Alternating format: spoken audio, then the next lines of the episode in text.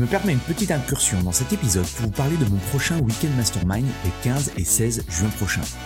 Mon Weekend Mastermind, c'est quoi? C'est un événement unique en petit comité où je travaille avec une vingtaine de personal trainers, de propriétaires de studios, de box sur la croissance de leur business et l'augmentation de leur chiffre d'affaires. Deux jours en immersion complète pour vous partager de nouvelles stratégies marketing ou brainstormer avec d'autres professionnels et impacter positivement votre mindset et vos revenus. Vous repartirez de ces deux jours avec une motivation décuplée et un plan d'action en 90 jours.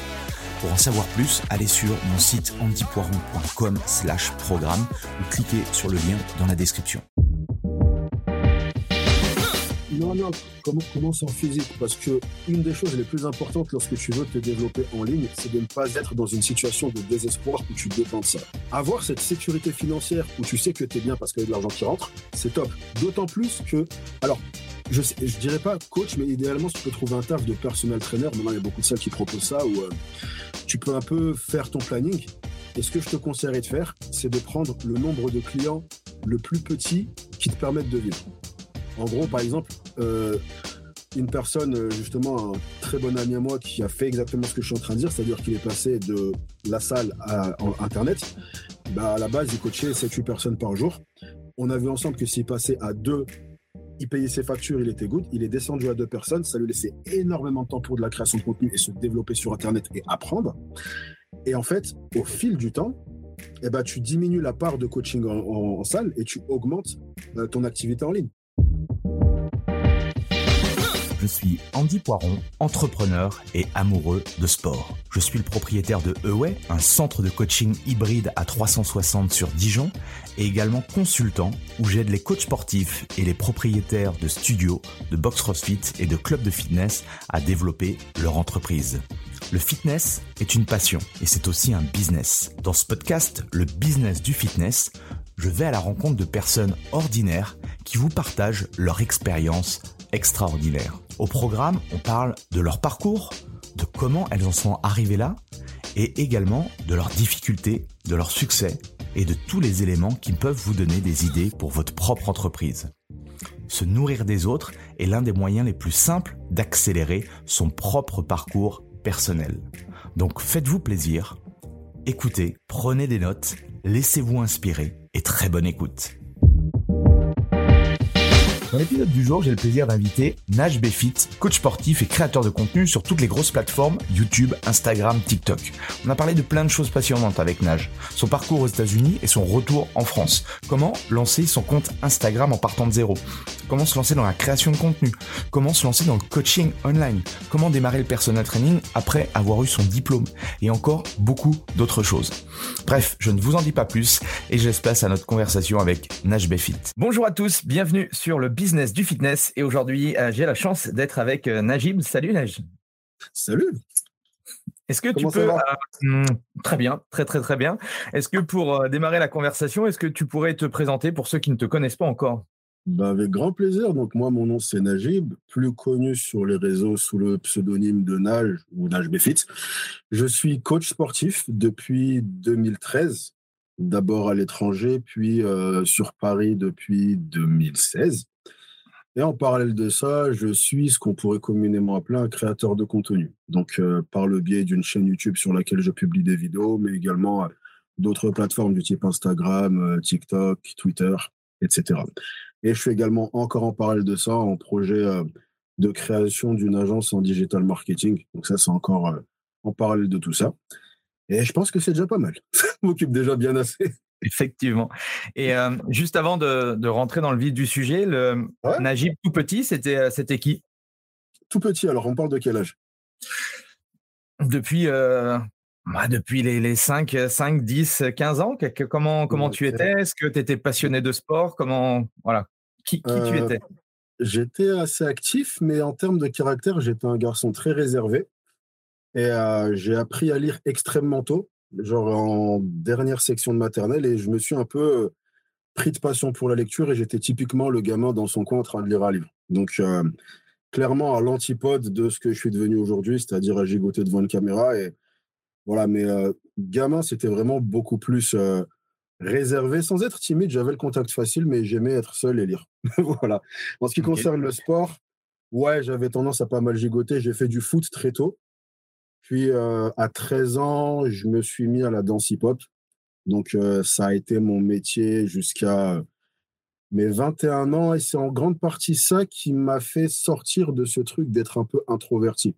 Dans le sens où en fait, le fait de te retrouver euh, sur scène devant un tas de personnes ou etc., devoir faire des représentations, des, des, des, des spectacles, des battles, des compétitions, ça va un peu te forcer à sortir de ta coquille. Et disons que ça a été une expérience assez transformatrice où il y a eu vraiment eu un avant-après danse. Et euh, je suis parti aux États-Unis en 2011 dans le but de vraiment essayer de d'aller plus loin avec la danse. Mon but, c'était vraiment de passer des castings euh, pour faire des clips, des concerts, des trucs comme ça. Et en fait, une fois arrivé là-bas, il s'est passé un truc et je me suis tout simplement démotivé de la danse. J'avais plus envie de danser. Donc en fait, sur place, je me suis dit, OK, quel est un sport que je peux faire quand je le veux, sachant que je connais personne ici, donc un truc idéalement qui soit un peu solitaire. Et du coup, mon dévolu, il s'est un peu jeté sur la muscu et ça dure jusqu'à aujourd'hui. OK. Et comment tu expliques justement en arrivant aux States que tu as, que la motivation n'était plus là? Tu as, eu, un, as eu un, un élément qui a fait que? Bah, on va dire que, comme je te l'ai dit, en fait, c'est vraiment une expérience qui m'a transformé d'un point de vue personnel. Je suis devenu beaucoup plus euh, à l'aise socialement, j'étais beaucoup plus capable de ne pas être timide, etc. Et en fait, j'avais l'impression que maintenant que ça m'avait apporté ça, ça m'avait un peu apporté ce que ça devait m'apporter. Et en gros, j'avais un peu cette impression où tu restes arrivé au bout, quoi. Mais tu as, un peu, euh, un peu pris ce que tu as à apprendre. Dans la danse, financièrement, c'est pas un truc de fou. Tu vas pas en faire carrière. Ça veut dire que même si tu fais des clips, des castings, tu vas prendre 3 euh, ou 400 balles. Enfin, c'est pas, voilà, c'est pas quelque chose où tu peux voir une perspective. Donc, d'un point de vue personnel, ça m'avait un peu apporté ce que ça devait m'apporter. Et je sais pas, j'ai ressenti ce truc où il fallait que j'essaye autre chose. Ok. Et, euh, et, du coup, c'est euh, aux États-Unis que tu démarres, que tu découvres la musculation et que tu démarres mmh. une carrière là-bas, c'est ça? Alors en fait, donc je suis arrivé fin 2010, début 2011, donc à Boston, donc dans le nord-est des États-Unis. Et donc, comme je te disais, euh, je cherchais un peu un sport que je pouvais faire euh, dans mon temps libre, selon mon planning et sans avoir besoin de connaître personne. Donc, j'ai commencé la musculation. Ce qui s'est passé, c'est que j'ai assez rapidement été bien entouré et je suis un peu de nature à beaucoup me renseigner dès que je m'intéresse à un sujet. Donc, j'ai beaucoup lu, beaucoup appris et j'ai assez rapidement euh, acquis un assez bon niveau. Et en fait, ce qui s'est passé, puis vu que je suis de nature très sociable, en fait, je parlais un peu avec tout le monde dans la salle. Du coup, naturellement, des gens ont commencé à me demander des conseils et moi, eh ben, j'avais à cœur de les aider. Donc, vas-y, dis-moi comment tu t'entraînes, comment tu manges, je peux te donner des conseils, etc. Et puis, de fil en aiguille, je commençais même à prendre des gens avec moi. je disais, bah, écoute, je peux te montrer quelques exercices, comme ça, je vois si tu les exécutes bien, etc.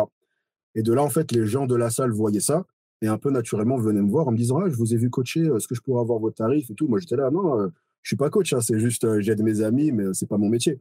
Puis une personne, deux personnes, trois personnes, quatre personnes, et de fil en aiguille, en fait, j'ai commencé à me dire, écoute, toi, tu as un taf alimentaire que tu n'aimes pas. Tu as fait toute ta vie des tafs que tu n'aimais pas, à savoir qu'à ce moment-là, j'étais barman. Et euh, du coup, bah, tu fais ce taf parce qu'il faut faire un taf. En parallèle de ça, tu as découvert ce truc que tu aimes tellement que tu es prêt à le faire bénévolement. C'est peut-être qu'il y a quelque chose à faire. Et en fait, une chose n'arrive jamais seule. Euh, au moment où je me faisais cette réflexion, c'était quand j'étais barman. En fait, il y a euh, une personne que tu connais peut-être qui s'appelle Scott Mendelson, donc qui avait à mmh. un moment un, un record développé couché, c'était un gros bencher que j'ai rencontré justement dans mon bar. En fait, on s'est croisés, on a commencé à parler de musculation et de fil en aiguille, on a commencé à parler et je lui ai expliqué un peu que justement j'étais intéressé par le fait de devenir coach et il m'a dit bah moi je pense que j'aime bien ta personnalité, je pense que ça pourrait être cool que tu sois personnel trainer dans ma salle. Il avait une salle à Sherman Oaks en Californie, donc c'est au nord de Los Angeles. Mm-hmm. Et de là, il me disait, bah, en gros, si toi, tu es prêt à faire l'aventure et partir à l'autre bout du pays, bah, on peut t'aider avec euh, l'appart, la voiture, etc. On t'aide à trouver ça. Et tu passes une certif et tu deviens coach dans la salle. Et euh, de là, en fait, et eh ben, d'une part, il y avait le fait que je me suis dit, écoute, c'est une aventure. De toute façon, être aux États-Unis, peu importe où, c'est une aventure. Je suis pas chez moi, donc que je sois à l'est ou à l'ouest, c'est la même chose. Et en parallèle de ça, il y avait un peu le cadre de vie que j'avais à Boston, qui était de plus en plus nocif, dans le sens où, en fait, quand j'étais barman, bah après, voilà, tu avais tout le lifestyle qui allait avec. Je me la collais un soir sur deux, etc. Donc, c'était beaucoup d'alcool, beaucoup de drogue, etc. Et je me disais que j'avais vraiment besoin de ce truc-là, tu vois, pour m'en sortir. Donc, euh, lui m'avait dit, bah écoute, on peut. On a commencé à parler, du coup, on est resté en contact. Et lui m'avait trouvé un appart dans lequel je pouvais emménager. Euh, c'était deux mois plus tard. Et en mmh fait, ce qui s'est passé, c'est que j'ai de je peux pas savoir pourquoi, mais j'ai vraiment eu cette sensation qu'il fallait que je parte maintenant. Donc je lui ai dit, écoute, ok, l'appart, il est dans deux mois, mais moi j'arrive. Et j'étais là-bas euh, deux semaines plus tard. Donc je me suis retrouvé là-bas deux semaines plus tard. Et après, pendant deux mois, je me suis retrouvé dans des auberges de jeunesse. j'ai dormi sur des fauteuils. je prenais, voilà, j'allais chez des gens, etc. J'étais un peu en vadrouille pendant deux mois. Et en parallèle de ça, à ce moment-là, c'est là où j'ai passé ma certification qui s'appelle le NASM. Là-bas, c'est un truc que tu passes mmh. en quatre semaines. Et en fait, tout s'est goupillé à la perfection. J'ai terminé la certification en même temps que l'appart s'est libéré, donc j'ai pu emménager, en même temps que j'ai pu commencer à bosser, ce qui tombait bien parce que de toute façon, après euh, un mois et demi à faire l'aventure, j'avais plus une thune. Donc du coup, euh, ça s'est un peu goupillé parfaitement et je me suis retrouvé à être personnel trainer là-bas et euh, ça a duré pendant trois ans, donc jusqu'en 2016. Tu, tu, es parti à, à, à quel âge aux States? Alors, je suis parti là-bas à 21 et je suis revenu à 26. Ok. Et euh, comment c'était la vie là-bas? Enfin, Tu y allais dans quel état d'esprit en sachant que voilà, tu, tu voulais être dans la danse ou autre, mais euh, partir à 21 ans Non, même après, je pense que culturellement, bon, déjà, j'étais parti aux USA à deux reprises. Et euh, culturellement, les USA, c'est un pays dont je me suis toujours senti très proche. J'écoute beaucoup de musique anglo-saxonne, je regarde beaucoup de films, même je vais les regarder en anglais. voilà, je suis très à l'aise avec euh, la culture de là-bas et j'avais vraiment cette impression que justement, ça pouvait m'apporter. Et en fait, justement, c'est un parallèle intéressant avec la danse où je te disais que justement, je pensais que ça m'avait apporté ce que ça devait m'apporter. J'ai un peu eu cette sensation également avec les USA, dans le sens où ça m'a vraiment apporté sur des niveaux, sur des, dans des domaines où j'avais des lacunes, ne serait-ce que tu vois sur cet aspect qu'ils ont de, croire en soi, en fait. Ils sont très axés autour du fait de croire en soi, de il n'y a rien d'impossible. Enfin, voilà, limite presque euh, à l'excès. Mais justement, être là-bas et m'être imprégné de ça, ça m'a apporté des bases qui, jusqu'à aujourd'hui, en fait, professionnellement et personnellement, m'aident beaucoup. Et mmh je pense que c'est vraiment le plus gros apport. Et cinq ans aux États-Unis, ça a été la période la plus transformatrice, clairement, que j'aurais pu avoir. Sachant que je suis vraiment parti là-bas sans connaître personne aucun contact de France, je sais pas quoi, je devais me débrouiller par moi-même et ça m'a vraiment fait grandir de 20 ans en 5 ans. Tu vois et en fait, arrivé au bout de ces 5 ans, au même titre que j'ai eu cette sensation de la danse, chapitre terminé, j'ai eu pareil avec les US. Début 2015, du jour au lendemain, je me suis dit, OK, il est temps de rentrer. Je ne sais pas pourquoi, mais je sentais qu'il était temps de rentrer. Et du coup, le temps de m'organiser, je suis rentré euh, fin 2015, début 2016. Ok. Et, euh, et, ta période de, de, de personnel trainer au, State, ça s'est passé comment Les débuts, euh, ta formation? Comment, comment tu t'es senti, tu t'es senti tout de suite à l'aise? Bah, Là-bas, on va dire qu'ils sont très axés sur le terrain. C'est beaucoup moins codifié qu'en France, où en France, tu vas quand même avoir. Euh, ils vont pas te jeter euh, dans l'arène comme ça. Tu vas quand même avoir des bases, ils vont t'apprendre des choses. Donc, tu arrives avec un certain bagage en France. Aux US, le NISM, tu le passes en quatre semaines, il survole. Le test, c'est une blague tu te retrouves sur le terrain direct. Parce qu'il faut savoir que déjà là-bas aux US, le métier de coach, il est beaucoup moins vu comme un métier. Ça veut dire que la plupart des coachs, ils ont un truc à côté. Tu vois, c'est genre le mec, euh, il va être euh, avocat et il a ses deux, trois clients à côté. Les seules personnes qui vont faire du coaching à temps plein, c'est généralement des gens qui vont avoir un client à très haut profil, du genre euh, un PDG de quelque chose ou un acteur ou un chanteur ou autre. Et généralement, cette personne-là, c'est leur seul client et ils vont le voir euh, quatre ou cinq fois par semaine. Des fois, souvent, ils habitent chez eux et ça leur fait un salaire. Mais hormis ces gens-là, la plupart des gens, ils... en tout cas, à la période où j'étais, très peu de gens étaient coach à temps plein et ils faisaient que ça. Ok. Donc, euh, on va dire qu'au début, bah, il y avait un peu de. J'ai pas mal du tatillonné dans le sens où, si tu veux, j'avais pas mal de pratiques. Arrivé à ce niveau-là, ça faisait euh, trois ans que je pratiquais de façon très assidue, donc je connaissais l'exécution des mouvements et autres. Mais si tu veux, je suis quelqu'un qui a un esprit assez analytique et j'ai besoin de comprendre pourquoi les choses fonctionnent comme elles fonctionnent. Donc, je pouvais t'expliquer comment te placer, par exemple, rétracter les omoplates pour pouvoir sentir les pecs sur un chest press ou un développé couché. Mais anatomiquement, je ne savais pas. Et en fait, ça me frustrait. Donc, en parallèle de ça, j'ai énormément lu, je me suis beaucoup renseigné sur la physio. Et euh, ça s'est un peu démarré euh, un peu comme ça. Mais au début, voilà, il y avait, euh, j'ai beaucoup appris en faisant, beaucoup plus que par des livres ou autres. Mais après, les gens étaient super cool et il y avait un super bon esprit, donc j'ai pas eu de mauvaise expérience. Genre, dès le début, je me suis senti à l'aise. En fait, j'ai vraiment eu cette sensation de Ah, t'as enfin trouvé. Parce qu'on va mmh. dire que toute ma vie avant ça, j'ai commencé à taffer, j'avais 15 euh, ans et j'ai jamais arrêté. Et en fait, depuis mes 15 ans, je n'ai fait que des tafs que je détestais. Et j'avais toujours ce truc de, dans ma tête, un taf, c'est pour payer tes factures, t'es pas censé l'aimer. Tu serres les dents pendant 8 heures par jour et pendant ton temps libre, tu vas faire des trucs que t'aimes en fait, c'était la première fois de ma vie que j'avais justement cette sensation de tu t'éclates en gagnant ta vie. Et j'avais vraiment cette sensation d'être à ma place, en fait, d'avoir enfin trouvé là où était ma place. Ok. Et il t'a fallu combien de temps justement pour, pour être, on va dire, libre financièrement, d'avoir suffisamment de, clients pour, pour vivre correctement? Ah, ça a été dès le début. Ça a été, dès le début parce qu'après, j'avais Scott qui m'a beaucoup poussé, dans le sens où, en fait, en fait, à la base, lui, il voulait mettre en place le système de personal training et il pensait au début le faire lui-même. Puis en fait, finalement, eh ben, c'est par moi qu'il est passé et j'ai bossé avec lui. Donc en fait, il m'a directement envoyé un flux de clients assez important. Et puis à côté, il avait pas mal un carnet d'adresses, donc il n'hésitait pas à parler de moi, etc. Il disait, ouais, bah écoute, si tu es intéressé par du coaching, il y a un mec dans ma salle, il est bon, etc. Donc, non, non, dès le début, euh, honnêtement, il m'a vraiment beaucoup facilité les choses. Dans le sens où, voilà, c'est pas tous les jours que tu as un mec qui dit, euh, je vais te foutre dans un appart et je vais te donner un taf, comme ça tu peux payer le loyer de l'appart. Surtout qu'à Los Angeles, le loyer, c'était. Euh, c'était pointu. Donc, non, non, vraiment, dès le début, j'ai eu aucun souci. Puis après, de, base, je suis quelqu'un de relativement sociable. J'arrive à avoir du contact. par exemple, mhm. Quand je suis revenu en France, mon premier poste de personal trainer, c'était pareil. Je payais un loyer, après, je me démerdais. Et dès le début, j'arrivais à parler avec les gens, etc. Et j'arrivais à débloquer le truc. Ok, ok, ok. Et quels sont les, les gros enseignements que toi, tu retires justement de, de, cette période euh, aux États-Unis? Que je suis capable de faire. Qui te sert aujourd'hui je suis capable de faire n'importe quoi et que même si ça se passe mal, je peux retourner à la situation. En fait, il faut savoir que quand je suis arrivé à Boston, en fait, j'avais un endroit où vivre pendant un mois, mais après, il fallait que je trouve autre chose. Et en fait, je n'ai pas trouvé directement et j'ai été SDF pendant trois mois à Boston.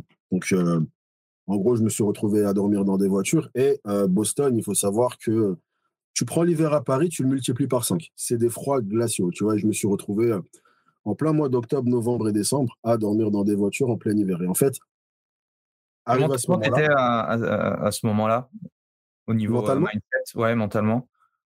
Qu'est-ce que tu te disais?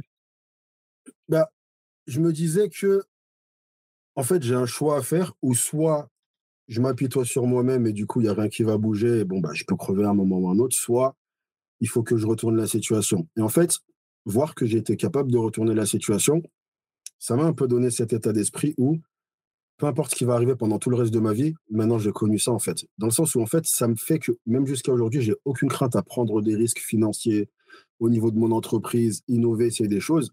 Parce que dans tous les cas, je me dis, le pire, c'est quoi? C'est que je perds tous mes sous, que je finisse à la rue, je l'ai déjà vu. Mmh. Donc je sais ce que c'est maintenant. en fait, ça m'a vraiment donné une confiance en moi-même où je vais appréhender les choses différemment. Je vais les appréhender beaucoup plus en me disant, peu importe ce qui se passe, tu sais que tu vas réussir à gérer. Et comment tu, comment tu, comment tu tires cette énergie? Est-ce que c'est euh, justement ton éducation, les personnes que tu as pu rencontrer, bah, comme tu disais, aux, États-Unis? Comment, comment tu expliques ça? Bah, Je pense que c'est beaucoup par le, ce qu'on appelle le renforcement positif. En gros, les, les expériences que tu vas avoir dans ta vie vont renforcer un certain état d'esprit. Quand tu vis la même chose beaucoup de fois, ton état d'esprit se conditionne à se dire ça, c'est la vie. Et en fait, le fait d'avoir été dans des situations très sombres et m'en être échappé, ça a fait une sorte de conditionnement positif à mon cerveau où maintenant mon cerveau s'est dit tu en es capable en fait. Mmh tu vois, c'est comme euh, quelqu'un où on passe, tout le monde passe son temps à lui dire oh t'es beau, t'es beau, t'es beau, t'es beau. Maintenant dans sa tête il est beau, qu'il soit beau ou pas. Si on lui a mmh. répété du matin au soir, il est beau.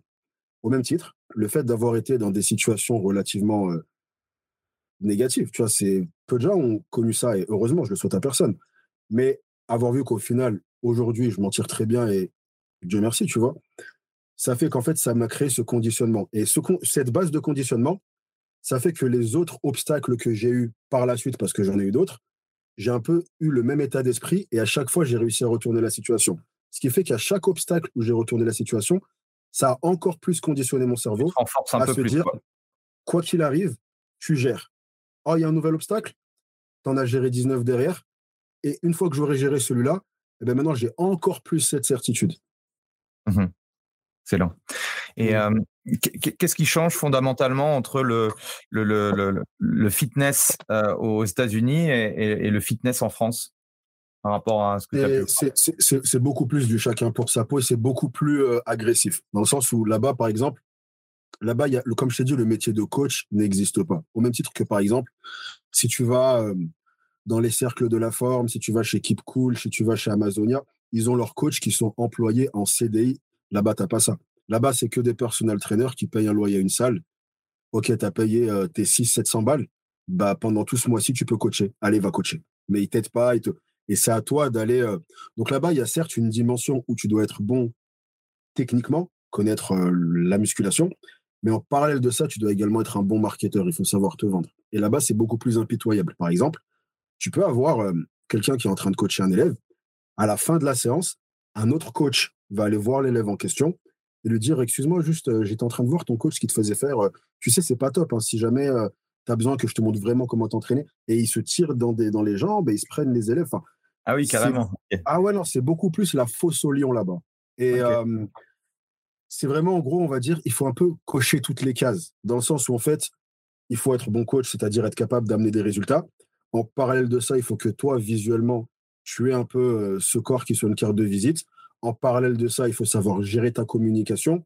À l'époque où j'étais, les réseaux, c'était pas très développé, ça commençait, mais que ce soit sur les réseaux ou même dans la vraie vie. En fait, il faut un peu cocher toutes ces cases. Et du coup, tu te retrouves un peu dans un environnement où là-bas, tu as 10% des coachs qui se partagent 90% des opportunités. Mmh. Donc voilà, c'est très euh, contrasté là-bas. En France, ce sera beaucoup plus, on est beaucoup plus assisté dans notre métier de coach. Peu importe euh, nos qualités en termes de je sais me vendre, pas me vendre, mon physique à la tête de l'emploi, pas la tête de l'emploi il y a déjà beaucoup plus une structure qui fait que tu vas quand même pouvoir vivre de ton métier. Là-bas, c'est beaucoup plus marche ou crève. Ok. Et du coup, j'allais te poser la question par rapport à ce que c'était euh, aux États-Unis où tu as commencé à, comprendre l'intérêt de devenir un média, de créer du contenu, le personal branding, ou c'est quand tu es rentré vraiment en France que tu as... Je l'ai connu longtemps après ça. En fait, on va dire que les gens qui me connaissent depuis des années, mes amis d'enfance, ma famille, ils sont choqués de voir que je fais ce que je fais aujourd'hui parce que historiquement, j'ai toujours détesté les réseaux sociaux. J'étais euh, typiquement le genre de mec euh, qui va avoir un discours aigri, te dire un truc du genre non, mais maintenant les gens euh, ils savent plus communiquer, ils sont scotchés à leur télé. J'étais ce mec-là. Tu vois, donc tu vois, je refusais d'avoir Instagram. J'avais un compte Facebook pour parler avec mes amis de France, etc. Après Twitter pour m'informer un peu, Snapchat, je voulais pas en entendre parler. Et en fait, du coup, je suis revenu, comme je te l'ai dit, en France en 2016. Et euh, donc, moi, je suis arrivé un peu comme une fleur. Je me suis dit, bon, bah, j'ai ma certification de coach, je vais aller coacher. Et de là, on m'a dit, Pep, non, en France, euh, c'est un diplôme. Il faut que tu ailles faire une formation, ça dure un an, etc. Ça s'appelle le BPGEPS. Donc, du coup, je me suis renseigné sur le BPGEPS, j'ai vu combien ça coûtait et autres. Donc, d'abord, j'ai fait un an où euh, j'ai travaillé, donc j'ai combiné deux taf. J'ai fait l'accueil dans une salle de sport qui s'appelait Fitness Price dans le deuxième arrondissement. Aujourd'hui, ils ont été rachetés par les Cercles de la Forme. D'ailleurs, euh, mon collègue de taf, c'était euh, Alex Levent, qui est sur YouTube aussi. Et euh, en parallèle de ça, j'étais chauffeur VTC. Tu vois, je conduisais des Uber et tout. Donc, du coup, ouais, je travaillais une douzaine d'heures par jour parce que bah, il fallait que je me prépare à devoir ne pas travailler pendant un an et devoir suivre une formation. Donc, je cumulais ces deux tafs. La chance que j'avais, c'est que vu que je taffais à la salle de sport, je pouvais toujours me dire, OK, là, j'ai une heure creuse, il n'y a pas trop de clients j'arrive à me caler une heure de séance. Donc malgré tout, j'ai quand même pu faire mes entraînements euh, pendant cette année. Et du coup, à l'issue de ça, donc j'ai passé euh, mon diplôme en 2017, que j'ai terminé en 2018. Et c'est à ce moment-là que je me suis lancé sur les réseaux seulement. Ok. et euh, quand, tu arrives du coup des hum, quand tu arrives des États-Unis, tu avais un, pécule d'argent ou es pour te dire voilà je vais redémarrer une carrière en France. C'était c'était quoi ton, ton optique, ta vision des choses? Non, non, je suis un peu revenu à la freestyle. Hein. Euh, on va dire que, comme je t'ai dit, vu que je sais que j'ai confiance en moi, je sais toujours. Euh, pour te donner un, pour te, j'étais dans l'avion, je savais pas où j'allais dormir en atterrissant. ok, ok, ok. Mais euh, voilà, après, j'ai repris contact avec des gens. Bah, un mec avec qui j'ai grandi, qui justement, lui, avait monté ce truc de VTC qui m'a pris directement. Et du coup, je suis arrivé un mardi, j'ai commencé à bosser jeudi. Ok. et, tu, tu, je t'ai pas posé la question, tu es originaire d'où? De base, je suis alors j'ai grandi euh, dans le sud, presque ça s'appelle Valence, c'est à côté de Grenoble, etc. À 16 ans, je suis parti vivre à Lyon, donc avec mon groupe de danse, et j'ai fait ma première année de fac là-bas. À 19 ans, je suis allé à Paris, j'ai terminé la fac, et à 21 ans, je suis parti aux US. ok. Et toi, ton optique, c'était de revenir du coup bosser sur, euh, sur Paris? Ouais, dès le début, je savais que je voulais être sur Paris parce qu'après, c'est là où j'ai la majorité de mes proches. Et j'ai habité, j'ai été un peu partout en France. Même quand j'étais danseur, on était tout le temps en vadrouille. Donc, j'aime pas mal de villes, mais c'est vraiment Paris où je finis toujours par y revenir. Donc, euh, ouais, je suis revenu instinctivement directement à Paris. J'étais à Montpellier pendant une période et je suis remonté à Paris après. Et euh, donc, ouais, je te disais, de là, euh, mon optique, non, c'était juste me dire, je vais continuer mon taf de coach. Mais après, quand j'ai appris qu'il fallait un BPGEP, du coup, ça m'a retardé. Mais moi, je me disais, je vais arriver, je vais directement travailler en tant que coach, genre le jour même. Et en fait, non. Ouais, t'as pas, réussi à, pas réussi à avoir d'équivalence ou de VAE ou de choses comme ça Non, non, c'était hors de question. Ils m'ont pas laissé. Il fallait vraiment que je repasse par un cursus. Surtout que voilà, la, certification que j'ai, elle est disponible, elle est euh, valable dans le monde. Genre demain, je peux aller en Chine et être coach elle n'est pas valable dans euh, trois pays au monde, dont la France. Donc, euh, euh, et, du coup, toi qui avais déjà bossé, qui avais une expérience, retourner du coup faire cette année, ça a été comment pour toi? Comment tu l'as vécu cette année-là? Ah, C'était très dur. C'était très dur parce que, en fait, j'avais un peu cette impression de faire un pas en arrière. D'autant mmh. plus que j'étais de retour en France, donc j'étais content parce que du coup, je pouvais reprendre contact avec mes proches qui m'avaient manqué. Sauf que je travaillais du matin au soir non-stop. Enfin, en gros, ma journée type, c'était que je me levais à 5 heures. De 6 heures à 10 heures, je faisais du VTC. De 10 heures à 18 heures, j'étais à la salle de sport. Et entre, dans un moment ou un autre, je vais trouver le temps de m'entraîner. Je faisais mes 1 heure et demie d'entraînement tous les jours. Et de 18h à 22h, je faisais encore du VTC. Je rentrais à 23h et je dormais, je me relevais à 5h. Et j'ai fait ça pendant un an, 6 jours sur 7. Donc, euh, et j'ai repris goût au truc de tu as à nouveau un taf que tu détestes. La salle de sport, j'adorais. Bon, après, ils n'étaient pas contents parce que je passais plus mon temps à essayer de corriger les gens, à faire le coach que vraiment faire de l'accueil, alors que j'étais euh, hôte d'accueil. Mais ah je, faisais plus, je passais plus de temps à m'improviser coach coacheuse parce que ça me manquait tellement. Mais après, euh, je suis le genre de personne qui peut endurer euh, pas mal de difficultés lorsque je sais pourquoi je le fais et quel est le bout du tunnel. Ça veut dire mmh. que c'est très dur de me demander de faire des choses si je vois pas la raison. Si je sais pourquoi je fais quelque chose, j'ai aucun problème à faire un sacrifice et me dire pendant un an, t'as pas de vie, mais c'est parce que tu veux. Tu as goûté à cette vie, en fait. Tu sais ce que c'est d'être coach. Tu sais que c'est ce que tu veux faire. Mmh Sacrifier un an pour retrouver ça, je signe. Et j'ai signé sans problème. Ok. Et euh, du coup, l'examen en poche, euh, c'est quoi la, première chose que tu fais du coup? Bah, La première chose que je fais, j'ai euh, fait mon, ma formation dans une chaîne qui existe mais qui est en train de disparaître, qui s'appelle CMG Sports Club. Pas mal de gens la connaissent sous le nom mmh. Club mmh. C'était une ancienne, mmh. en fait, c'était en partenariat avec l'école que dans laquelle j'ai passé mon diplôme. Et si tu veux, j'ai fait mon stage là-bas. Et en gros, pendant mon stage, comme je te dis, moi, j'ai pas mal de facilité à parler avec des gens, etc. Donc, déjà pendant le stage, on me demandait euh, des coachings. Après, je voulais vraiment euh, me concentrer sur ma formation parce qu'en plus, c'était vraiment l'occasion de combler les lacunes parce que j'avais appris en autodidacte, mais là, c'était vraiment apprendre la physio de façon structurée, l'anatomie, et j'adorais ça, en fait. Donc, je voulais vraiment faire que ça. Et je disais à, tout le monde, en fait, bah, écoute, prends mes coordonnées, et dès que je suis diplômé, euh, on en reparle. Et du coup, pendant toute l'année, je faisais ça. Et à la fin de l'année, dès que j'ai été diplômé, ben, j'ai envoyé un message à tous les gens qui m'avaient demandé des coachings pendant l'année. Écoute, salut, je suis coach maintenant. Comment on fait? Sur euh, la trentaine, tu en avais 7, 8, 9 qui étaient toujours partants. Et du coup, ça a été mes 7, 8, 9 premiers clients. Et du coup, j'ai démarré directement avec eux. Oui, excellent. Et, euh, et, comment ce, voilà, tu as tes premiers clients, comment ça se passe? Tu, tu, fais du coaching dans un club, tu commences le online, comment, comment ça se passe? Parce que là, c'est en 2018, c'est ça? Ouais, là on, est en août, là, on est en août 2018. J'ai été, non, même pas, j'ai été diplômé en mai 2018, donc on est en mai 2018.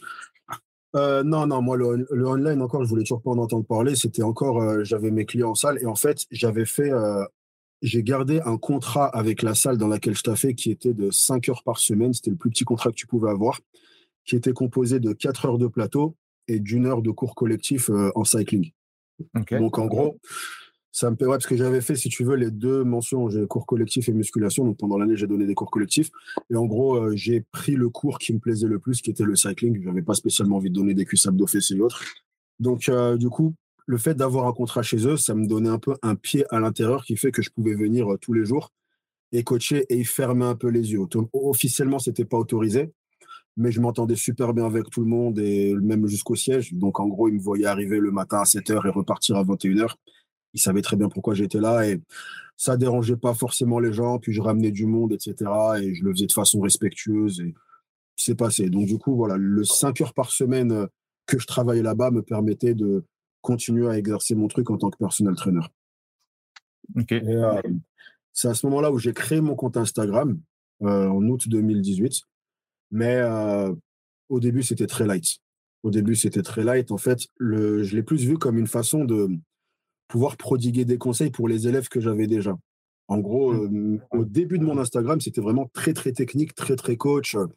Je l'ai un peu fait, tu sais, je me trouvais un peu des excuses parce que j'avais un peu l'impression d'avoir retourné ma veste. Dans le sens où toute ma vie, je me suis dit, les réseaux, c'est la décadence du monde et maintenant je me retrouve sur Instagram. Et donc j'avais un peu besoin de me rassurer. Je me disais non, mais toi c'est pour ton taf, donc tu vas pas raconter ta vie, tu vas pas faire euh, des trucs. C'est juste tu parles de ton taf. Et euh, donc au début c'est ce que j'ai fait. J'ai vraiment donné simplement des conseils. Alors voilà, euh, cinq raisons de s'hydrater. Voilà, raison 1, 2, 3, 4 à la prochaine. C'était voilà, c'était à l'époque où tu faisais des posts, puis je bossais tellement, tu vois, donc c'était genre, euh, je trouvais quelqu'un dans la salle, tiens, vas-y, prends-moi en photo vite fait sur une machine, et j'écrivais un post euh, entre deux clients et je le balançais, quoi. Puis en fait, de là, euh, je commençais de temps en temps, je laissais un peu déborder ma personnalité et je me rendais compte que les gens aimaient beaucoup, en fait. Quand je le faisais, les gens me disaient, bon, j'étais vraiment suivi que par mes élèves à ce moment-là. Ils me disaient, ah, c'était cool quand tu cales une petite blague ou deux, etc. Et de là, j'étais tellement suivi par mes élèves, je me disais, bon, bah, ça peut être cool de un peu interagir et tout. Donc, je commençais un peu à faire des posts un peu plus interactifs. Et euh, de fil en aiguille, bah, mes élèves partageaient et autres. Ça a commencé à attirer du monde. Mais pas tant que ça, c'était vraiment euh, très petit. Et on va dire qu'après, il y a eu vraiment une période de deux ans, donc de mai 2018 à juste avant la pandémie, où ça a été la même chose. C'est-à-dire, je faisais du contenu sur les réseaux. Je commençais un peu à m'ouvrir et à un peu être plus interactif. Mais en fait, en parallèle de ça, euh, je coachais vraiment beaucoup, à savoir que j'arrivais à la salle à 6 euh, heures. Je m'entraînais de 6 heures à 8 heures et je coachais de 8 heures à 19, 20 heures. Et euh, je faisais ça, là, c'était 7 jours sur 7 par contre. Et donc, voilà, les réseaux, je faisais un peu à droite, à gauche. J'ai ouvert ma chaîne YouTube fin en 2019, mais pareil, je faisais une vidéo par mois et encore. Et en fait, à ce moment-là, déjà, je sentais que ça commençait à créer une sorte d'engouement quand je faisais des choses sur les réseaux, les gens appréciaient. Et je me disais un peu, ouais, tu pourrais faire quelque chose de concret et de, de porteur sur les réseaux, mais je travaille trop, j'ai pas le temps pour ça. Mmh et en fait, pendant deux ans, j'étais dans cet état d'esprit où je bricolais un peu sur les réseaux avec le peu de temps libre que j'avais, je faisais une vidéo par-ci par-là, et ça avait des bons retours, mais je me disais, bon, toi, tu es un vrai coach, tu es à la salle, tu es sur le terrain, tu pas trop le temps de faire l'Instagrammeur, donc, fais des posts par-ci, par-là, mais ton vrai métier, c'est coach. Et euh, j'ai tenu ce rythme jusqu'à la pandémie. Ce qui s'est passé ensuite, c'est qu'on a eu la pandémie et euh, les salles ont fermé. Et si tu veux, en fait, je suis quelqu'un qui n'est jamais, euh, j'ai jamais eu aucune aide, chômage, je sais même pas comment s'y prend pour faire la demande. J'ai de mes 15 ans à aujourd'hui, j'ai travaillé non-stop toute ma vie. Donc pour moi, travail égale argent. Pas de travail égale es dans la galère. Donc quand les salles ont fermé, j'ai un peu paniqué, où je me suis dit, OK, bon, bah là, tu n'as plus de travail, comment tu vas gagner ta vie? Et tu sais, c'était un peu à l'époque où on pensait que le confinement, ça allait durer trois semaines. Tu vois, donc euh, je me disais, bon, bah écoute, pendant les quelques semaines du confinement, tu as le temps libre, euh, donc fais des vidéos à fond, fais du contenu, bosse sur les réseaux. Et ce qui va se passer, c'est. Et j'avais pas encore l'optique de coaching en ligne, je savais même pas que c'était possible de faire du coaching en ligne à ce moment-là. Je me suis simplement dit, tu vas faire du contenu et en fait, ça pourra t'apporter encore plus de gens quand tu vas reprendre à la salle et tu pourras même mettre des prix un peu plus élevés, etc. Et en fait, ce qui s'est passé, et en même temps, il y avait aussi un peu l'ego. Parce que ça faisait deux ans que je me disais, tu pourrais faire un truc sur les réseaux, mais tu pas le temps. Et bien là, tu as le temps maintenant. Donc vas-y, on regarde qu'est-ce qui, euh, qu'est-ce qui fait que tu as eu le déclic du coup d'utiliser euh, Instagram ou autre alors que tu étais au début réfractaire? C'était quoi? C'était quelqu'un, une formation que tu as suivie, des, choses ah non, euh c'était vraiment juste le simple fait de me dire, eh ben, écoute, maintenant tu as un taf, tu as envie de le promouvoir, donc fais un Instagram de coach. Mais il n'y a pas eu non, de déclic et j'ai vraiment jamais suivi la moindre formation, à part pendant la pandémie où j'ai une très bonne amie à moi, Sylvain, qui s'appelle, elle a fait sa formation et du coup, j'ai un peu été son cobaye lorsqu'elle l'a créé. Mais hormis ça, avant tout ça, non, j'avais jamais fait de formation. C'était vraiment très instinctif. Pour preuve, jusqu'à aujourd'hui, quand je parle avec des gens qui sont dans le community management ou des choses comme ça, ils me disent les trois quarts des trucs que tu fais, on, dit de pas les faire en formation. En fait, c'est contre-productif. Mais euh, par l'expérience, j'ai appris. Comme quoi, par exemple? Ouais, bah, comme par exemple le fait euh, de très peu répondre aux commentaires ou le fait de ne pas avoir de planning de poste. Je poste un peu de façon sporadique. Le fait de ne pas euh, partager euh, mes posts sur mes autres plateformes. Je fais très, très peu de cross euh, nana. Sur Instagram, je dis jamais aux gens de s'abonner. Enfin, en gros, tout ce qu'ils disent en formation, tu l'inverses et c'est moi. Mais voilà, tu vois, après, c'est un peu ce que j'ai fait. Donc, non, il n'y a vraiment eu aucune formation. C'est que du. Euh, c'était que du freestyle. Mais en gros. Ouais, et qu'est-ce que tu. Parce que moi, je, j'interagis avec beaucoup de personnel trainers, de coachs, et, euh, et, souvent les coachs me disent ouais, j'ai pas le temps de créer du contenu, c'est, c'est voilà, c'est trop chronophage, etc. Qu'est-ce que tu pourrais leur répondre? Est-ce que c'est encore opportun aujourd'hui de, euh, de, de, de, créer son, son Instagram ou d'autres plateformes? Qu'est-ce que tu en penses par rapport à ça? Bah, non, non seulement c'est, c'est opportun, mais c'est même nécessaire en fait, dans la mesure où ça devient de plus en plus un outil qui va assurer le fait que les gens te découvrent comme ça en fait. À l'heure actuelle, quelqu'un qui cherche un coach, il va quasiment même plus sur Google, il va directement sur Instagram. Donc on en arrive à un stade où ça devient vraiment euh, limite une quasi-obligation. Maintenant, la principale crainte que les gens ont, c'est de se dire Instagram est saturé. Le truc, en fait, c'est qu'il faut toujours garder un truc à l'esprit lorsqu'on va se mettre sur les réseaux, c'est que nous, on est des coachs. Avant tout. OK, je peux avoir euh, beaucoup d'abonnés sur Insta, mais je reste un coach. Et le truc, c'est qu'en fait, la dynamique pour nous, elle est différente des influenceurs. Tu vois? Et ce que j'entends par là, c'est que oui, Instagram peut avoir tendance à être saturé d'influenceurs lifestyle et autres. Et encore, si tu es bon dans ce que tu fais, tu peux te tirer ton épingle du jeu. Mais des professionnels de la remise en forme qui arrivent à avoir un compte informatif et ludique, c'est pas saturé du tout. Mmh et non seulement. Leur dirais du coup au, coach pour se lancer le plus, euh, le plus euh, euh, rapidement possible? D'exécuter. En fait, si tu veux, lorsque tu vas créer du contenu, tu vas un peu développer déjà ton identité parce que si tu veux, il faut savoir avec quoi tu es à l'aise. Ça, tu peux le savoir qu'en faisant du contenu. Il faut mmh savoir ce qui va avec toi parce que par exemple, il y a des concepts qui peuvent être super, mais toi, quand tu les fais, c'est pas bon parce que ça ne te va pas. Et il faut savoir également ce que tu aimes faire parce que pour produire du contenu de façon régulière, il faut aimer ce que tu fais. Si tu fais des choses que tu n'aimes pas, tu vas pas durer. Mais en fait, tout ça là, ça part de la base de exécuter des choses. Donc en fait, dès le début, ne, te perds pas en planification. Parce que c'est mmh le problème de 90% des gens de se dire non, mais attends, je vais chercher le concept parfait, je vais d'abord. Et ils passent un peu ce truc de brainstormer, d'analyser des comptes, etc. Le truc, c'est qu'en fait, même ce, ce truc parfait va être amené à évoluer. Donc la base de tout, c'est déjà de se lancer et de ne pas se juger si au début ton contenu n'est pas, pas parfait. Parce que beaucoup de gens vont avoir un peu cette erreur de regarder des créateurs de contenu ou des coachs expérimentés et s'attendre à ce que dès le début, ce soit à ce niveau-là. Non, va prendre la chaîne de n'importe quel coach qui te sert un peu de rôle modèle et va voir sa première vidéo. Mmh. Tu vois? Et beaucoup de gens, en fait, se mettent un peu cette pression de si c'est pas parfait, autant que je le fasse pas. Non, parce que de toute façon, te rapprocher de cette perfection-là va se faire par l'exécution. Parce qu'en plus, tout à l'heure, j'ai parlé de renforcement positif. Commencer à faire du contenu qui commence à avoir de l'engagement, qui commence à avoir des retours, les gens commencent à apprécier, des gens commencent à se dire que les conseils que tu donnes sont de qualité, etc. Ça vient en plus créer cette dynamique et ce cercle vertueux qui déjà te donne des idées pour savoir quoi faire par la suite, mais qui en même temps vient te donner envie de créer parce que tu commences à avoir ce début de reconnaissance et ce début de. Tu vois que tu impactes la vie des gens et c'est une belle chose. Mais mmh tout ça, tu l'as que en créant, en fait. Pas en oui, euh surtout qu'au début, en plus, euh, tu as 10 personnes et donc ce sont euh, soit les membres de ta famille, soit les personnes les plus proches de toi. Donc l'idée, c'est de, voilà, de créer du contenu pour s'habituer. Et comme tu dis, en fonction du contenu et des, choses que je vais créer, y a des, je vais avoir plus d'affinité sur, sur des choses et peut-être un petit peu moins sur d'autres. quoi. Voilà, d'autant plus que de toute façon, une vidéo qui, ou un contenu ou un post ou peu importe qui ne fonctionne pas, la seule chose que tu perds, c'est qu'il ne fonctionne pas. Surtout maintenant avec les réseaux qui ont beaucoup tendance à partager les posts qui ont de l'engagement et un peu tuer les posts qui n'ont pas d'engagement. Mmh Donc en fait, un post qui ne marche pas, c'est un post qui ne marche pas. Réessaye le prochain, peut-être que lui marchera, sinon réessaye encore. Mais mmh. découvre, tationne et expérimente.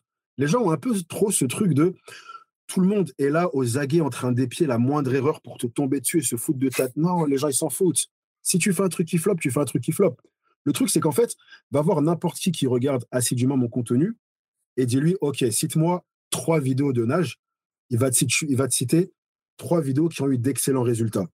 Il a oublié les 50 que j'ai fait avant qui ont floppé.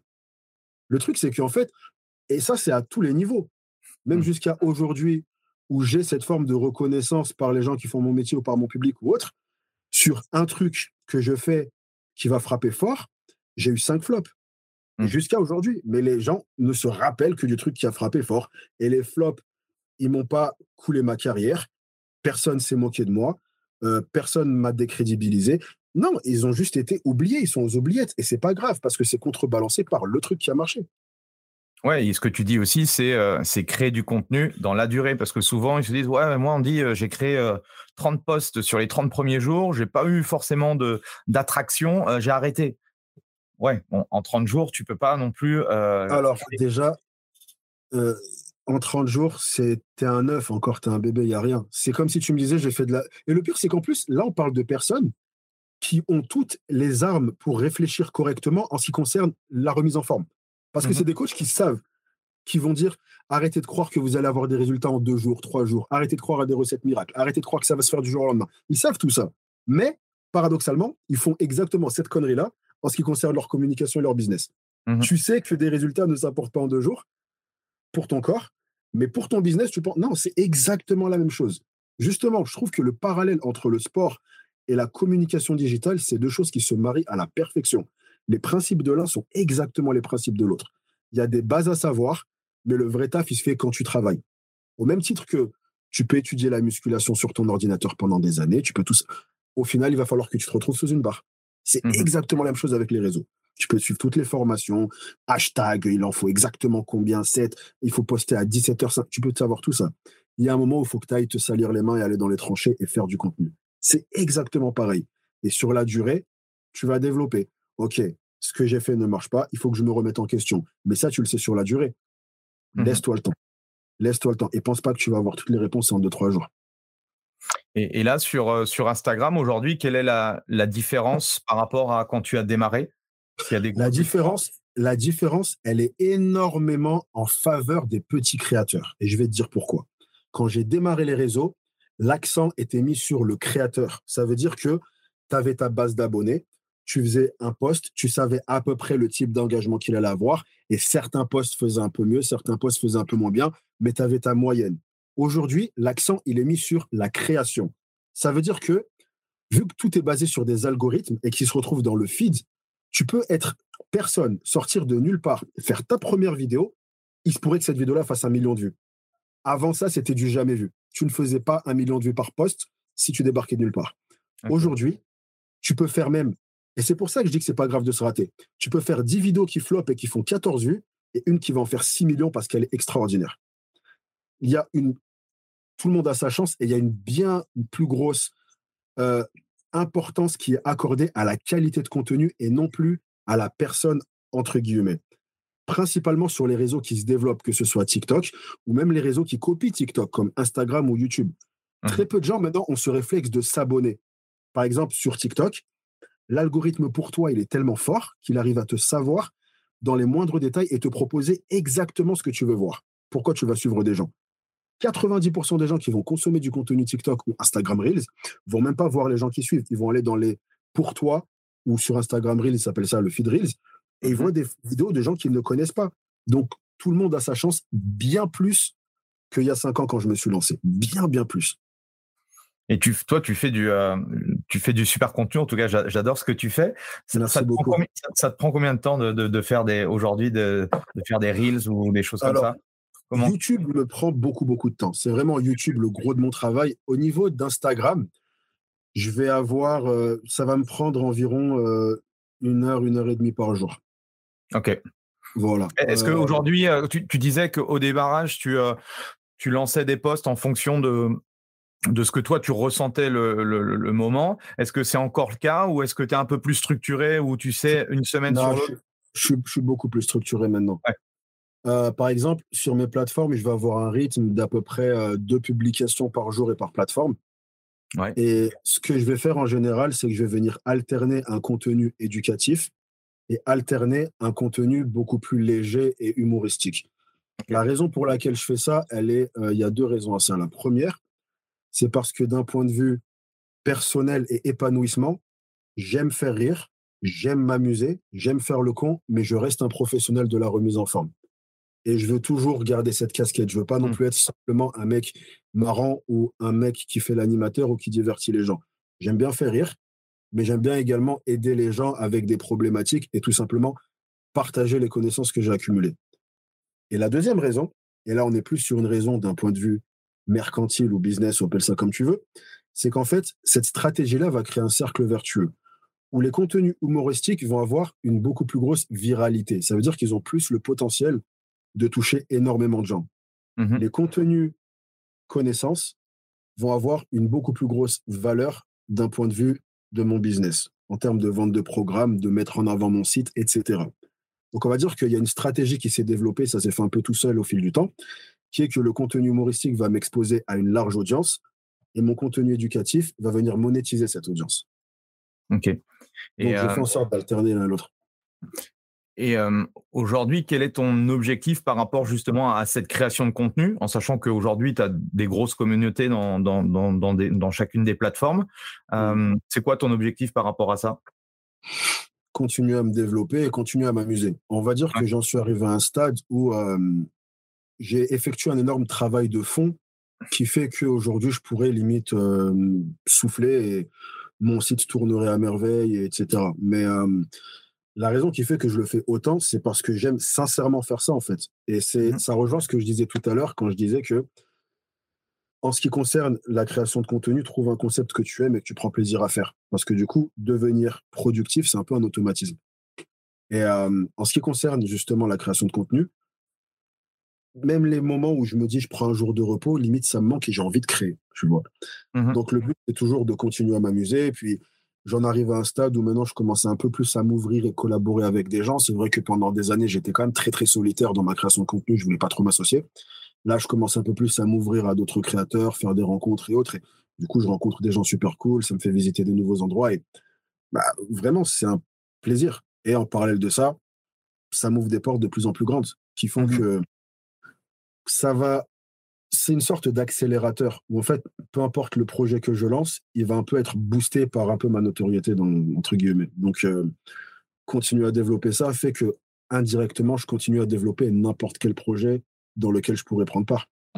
Oui, parce qu'aujourd'hui, ce qui est intéressant, c'est qu'au début, tu l'as fait pour trouver des clients en personal training ou après, euh, quand tu as, tu as hum, développé le online, trouver des clients online. Mais tu peux, mmh. euh, grâce à une forte communauté, avoir des partenariats, euh, développer tout un tas de choses au niveau business. En fait, les réseaux sociaux, c'est vraiment un accélérateur. Et après, cet accélérateur-là, tu peux en faire ce que tu veux. Par exemple, oui, il y a les partenariats, tu vas avoir de plus en plus de propositions. Moi, après, je fais le parti pris d'en faire très peu mais c'est un choix personnel. Euh, mais si c'est ce que tu veux faire, tu peux effectivement faire énormément. En ce qui concerne après, honnêtement, c'est peu importe. Ça veut dire que si demain tu veux même ouvrir un studio de coaching, si déjà toi tu pèses lourd sur la balance et que tu dis ok les gars, je vais ouvrir mon studio de coaching, ça te donne un bon point de départ. Si demain tu veux lancer euh, ta marque de shaker, voilà, bah, ça te lance. En fait, peu importe. C'est mmh tu vas avoir ce truc qui est un accélérateur et après toi cet accélérateur là, tu l'envoies un peu dans la direction que tu veux dans le sens où moi, ça m'a beaucoup aidé avec mon site de coaching. Euh, j'aurais pu en faire autre chose. Par exemple, euh, si demain, et c'est vraiment n'importe quoi, ça va être demain si, je sais pas, tu fais un casting pour un truc, si tu as une présence sur les réseaux, ça va te favoriser. Mmh en fait, c'est un peu, voilà, ça va être euh, un accélérateur maintenant.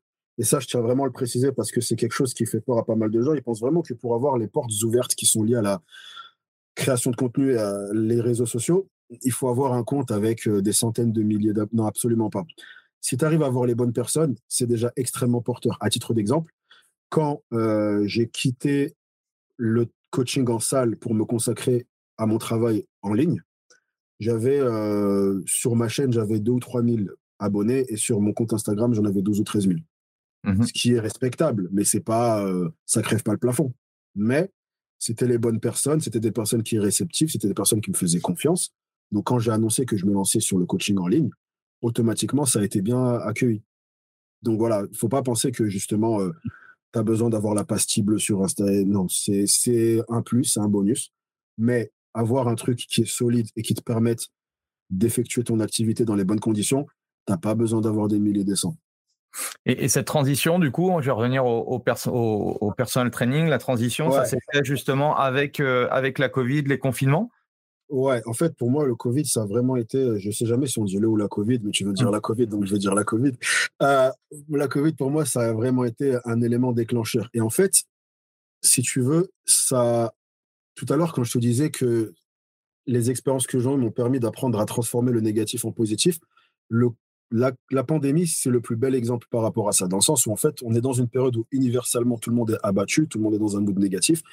Et à mon sens, et surtout maintenant que je le regarde avec du recul, c'est une des plus belles choses qui aurait pu m'arriver. Parce qu'en fait, ça m'a permis de faire ce que je savais que j'étais capable de faire, mais que je m'empêchais de faire parce que j'avais des excuses. Et en mmh. fait, le, la, Covid m'a enlevé ces excuses. C'était maintenant, tu es face à tes réalités. Tu disais que tu n'avais pas le temps, et eh ben maintenant, tu as du temps. Et donc, en fait, j'ai commencé à la base, mon plan, c'était de me dire, je vais faire du contenu sur les réseaux pour voir si je peux faire des coachings en visio. Je ne savais pas que le coaching en ligne existait encore. Je me suis dit, je vais faire des coachings en visio. Et parce que les clients que j'avais en personal training, avec quelques-uns, on avait dit, bah, je te ferai des visios. Donc, ça me permettait de pas être euh, trop à la ramasse financièrement. Et de mmh là, donc, en fait, vu que je crée énormément de contenu, j'ai commencé à faire beaucoup, beaucoup de vidéos. À ce moment-là, je me suis dit, OK, tu vas faire une vidéo YouTube euh, par semaine, ce qui pour moi est incroyable, une par semaine. Et je me suis dit, tu vas faire un post Insta tous les jours. J'ai commencé à faire des lives, j'ai fait des concepts, etc. Et en fait, ça a super bien pris. Dans le sens où euh, c'est vraiment là où le Covid, ça a été un accélérateur. Je me suis lancé en parler sur TikTok, et, euh, qui était un réseau à ce moment-là qui avait beaucoup de. Qui, qui, les a toujours, qui a une grosse portée. Et donc, euh, ça a fait que de là, j'ai eu beaucoup de gens qui m'ont découvert et qui m'ont dit Est-ce que tu coaches en ligne? Et moi, à ce moment-là, je ne savais pas. Mais bon, tu as une personne qui te propose du coaching. Donc, j'ai commencé à le regarder sur Internet. J'ai vu que les gens prenaient telle somme. J'ai dit, OK, je vais m'aligner, je vais faire ça. Et en fait, je savais pas trop ce que je faisais, mais je me suis dit, écoute, tu es en galère d'argent, tu sais coacher, tu vas le faire. Et en fait, au début, bah, je l'ai fait vraiment de façon. Euh, j'ai découvert sur le tas. Genre, au début, j'envoyais même les programmes par SMS. Enfin, je savais pas du tout ce que ça. Et en parallèle de ça, bah, je me suis mis sur Wix. J'ai passé des nuits blanches à apprendre à créer un site. Je me suis créé un site. J'ai appris à faire des templates sur PowerPoint pour avoir un truc propre. Je suis allé, dans, je suis allé dehors, j'ai pris des photos pour un peu illustrer mes trucs j'ai fait des vidéos explicatives pour mes élèves. Et en fait, en même temps que je vendais des programmes en ligne, j'apprenais à être coach en ligne, en fait. J'ai vraiment fait les mmh deux en parallèle. Et ça s'est professionnalisé au fil du temps, etc. Et ça a assez bien marché. au début, bah, du coup, vu que j'étais, euh, j'avais cette base de clients, ils me mettaient en story, je les partageais, il y avait un engouement, du coup, les gens étaient intrigués, etc. Arrivé à un stade, j'ai même commencé à refuser du monde parce que je commençais à ne plus pouvoir suivre euh, les programmes qu'on me demandait. Et en fait, ça a tellement bien marché qu'arrivé en juin, les salles réouvrent en Ile-de-France. À ce moment-là, j'étais personal trainer à Fitness Park Place de Clichy. Donc, le club m'appelle, me dit bah, Nage, c'est bon, le club va réouvrir, tu peux revenir. J'ai dit Les gars, en vrai, je ne vais pas revenir. Là, en fait, je me. je vais voir. Euh. Et de là, euh, jusqu'à aujourd'hui, je travaille en ligne. Ça a été mon point de départ. Ok. Et, c'est quoi ta définition du, du coaching en ligne? La définition du coaching en ligne, c'est être capable de recréer l'expérience que tu pourrais avoir en salle. Un mmh client que tu as en ligne, même s'il est complètement débutant, tu dois être capable d'effectuer avec lui un apprentissage qui pourrait se rapporter à ce que tu pourrais faire en salle. Ça veut dire que si je suis capable de t'expliquer un mouvement en salle, si je suis un bon coach en ligne, je dois pouvoir t'apprendre à faire un squat, même si on ne s'est jamais vu de notre vie. Mmh Et beaucoup de gens, justement, vont avoir un peu cette réticence à se dire non, mais le coaching en ligne, c'est pas vraiment du coaching, c'est pas pareil, tu vois pas. Si tu sais structurer ton offre et que tu sais t'organiser d'un point de vue de ta manière de travailler, tu peux être capable d'apporter des résultats similaires en ligne. Et en fait, arriver à recréer ça, ça fait toi un coach en ligne. Mmh Et c'est là où tu commences justement à. Peut-être que tu as des espaces membres, tu commences à créer des contenus vidéo, peut-être une appli, des choses comme ça? Ou comment, comment tu t'y prends pour améliorer ton offre de coaching online? J'ai une appli qui arrive. Là, pour l'instant, j'ai simplement mon site. Et après, euh, j'ai euh, mon groupe qui est dédié à mes élèves. Et j'ai aussi mon, un compte WhatsApp qui est dédié à mes élèves. Donc, je fonctionnais beaucoup par WhatsApp. Et après, les bilans, c'était par mail. Et je fonctionnais également beaucoup par visio. Ok. Je fonctionne toujours par visio. Et après, euh, de là, ça s'est un peu ça s'est un peu élaboré avec le temps. En fait, j'ai vraiment beaucoup appris. Par exemple, j'avais au début, mes questionnaires, j'envoyais euh, juste un texte par mail et les gens me disaient non, mais ça serait cool que tu fasses un Google Form, etc. Et du coup, j'ai fait un Google Form. Et en fait, au fur et à mesure, je me disais ah là, ça serait pas mal d'avoir ça pour mon business. Par exemple, pour euh, les mouvements, au début, j'avais des gens qui me disaient ah ouais, cool, dans mon programme, tu m'as mis euh, du deadlift, mais je suis pas sûr de savoir faire le mouvement. Ok, je vais aller te faire une vidéo pour le deadlift. Mais quitte à ce que je fasse une vidéo, pourquoi est-ce que je fais pas une vidéo pour tout le monde? Du coup, je me suis mmh. créé un vidéo et j'ai fait tous les exercices de mes programmes. Ça m'a pris euh, une semaine de barge, mais j'ai filmé une vidéo par exercice. Et maintenant, c'est sur mon site. Et en fait, au fur et à mesure, tout s'est développé. Améliorer ouais, le, process euh, au fur et à mesure. Quoi. Voilà. En fait, je me disais vraiment, je suis parti de cette base de pratique. Je suis en train de pratiquer. Et en tant que pratiquant du coaching en ligne, j'arrive à me dire, il manque ça à mon business. Donc, je vais le rajouter. Maintenant que j'ai rajouté ça, il y a ce autre truc-là qui manque. Je vais rajouter ça. Et en fait, mon offre, s'est améliorée avec le temps. Mais euh, c'est vraiment parti, euh, si tu compares du début à la fin, euh, la structure, elle n'avait rien à voir. Au début, c'était complètement Je te dis, j'envoyais les trucs par message, je ne savais pas ce que je faisais, mais j'ai appris et j'ai évolué. Mais après, tant que au niveau des programmes, ça restait solide parce que je savais faire un programme, la forme, elle n'était pas si importante que ça. Les gens avaient quand même des résultats et mmh. fait. Mais c'est juste que je voulais que mon process soit le plus fluide et professionnel possible. Donc, imaginons que moi, j'ai mon examen aujourd'hui, euh, je démarre de zéro. Euh, est-ce que tu me conseilles de commencer mes armes euh, dans, la, dans, un, dans, une structure comme tu as pu faire pour, voilà, pour coacher des gens en physique et après passer en online ou directement passer en online? C'est quoi ta vision? Non, non, commence en physique? Parce que une des choses les plus importantes lorsque tu veux te développer en ligne, c'est de ne pas être dans une situation de désespoir où tu dépends de ça. Avoir cette sécurité financière où tu sais que tu es bien parce qu'il y a de l'argent qui rentre, c'est top. D'autant plus que, alors, je ne dirais pas coach, mais idéalement, si tu peux trouver un taf de personal trainer, maintenant il y a beaucoup de salles qui proposent ça, où euh, tu peux un peu faire ton planning. Et ce que je te conseillerais de faire, c'est de prendre le nombre de clients le plus petit qui te permettent de vivre. En gros, par exemple, euh, une personne, euh, justement, un très bon ami à moi qui a fait exactement ce que je suis en train de dire, c'est-à-dire qu'il est passé de la salle à, Internet, bah, à la base, il coachait 7-8 personnes par jour. On a vu ensemble que s'il passait à deux, il payait ses factures, il était good. Il est descendu à deux personnes. Ça lui laissait énormément de temps pour de la création de contenu et se développer sur Internet et apprendre. Et en fait, au fil du temps, eh ben, tu diminues la part de coaching en, salle et tu augmentes euh, ton activité en ligne. Donc, par exemple, si toi, tu as besoin de faire cinq personnes par jour, OK, là maintenant, j'ai un peu commencé à me développer en ligne, c'est un peu commencé à apprendre, je peux me permettre de faire quatre. Et du coup, bah, j'ai une heure en plus pour encore plus bosser sur mon contenu et pour me bosser sur ma com, pour améliorer mes visuels, me faire un site, pour apprendre toutes ces choses-là, apprendre les, applications pour envoyer des programmes, des trucs. OK, maintenant, ça s'est encore un peu plus développé. Je peux passer à trois. D'autant plus, et c'est ce qu'il faut qu'on garde en tête, et c'est ce que je dis tout le temps aux gens qui me disent qu'ils veulent se lancer en ligne, c'est que on a un diplôme qui fait que, OK, imaginons demain ça se casse la gueule, et ben demain tu retournes en salle. Mmh. En fait, tu ne prends pas de risque, tu ne signes nulle part. Ça veut dire que même si demain n'as pas à te jeter dans le vide et espérer que ça marche. Tu te mets en ligne, tu tentes ce que tu as à tenter. En parallèle, tu fais tes coachings. Mais même, imaginons, pire scénario possible. Ton activité en ligne, elle a commencé à fonctionner. Tu as lâché tes élèves en salle. Et en fait, d'un coup, boum, ça s'arrête. Bah, retourne en salle. Tu vois, il n'y a pas vraiment de prise de risque réelle, en fait.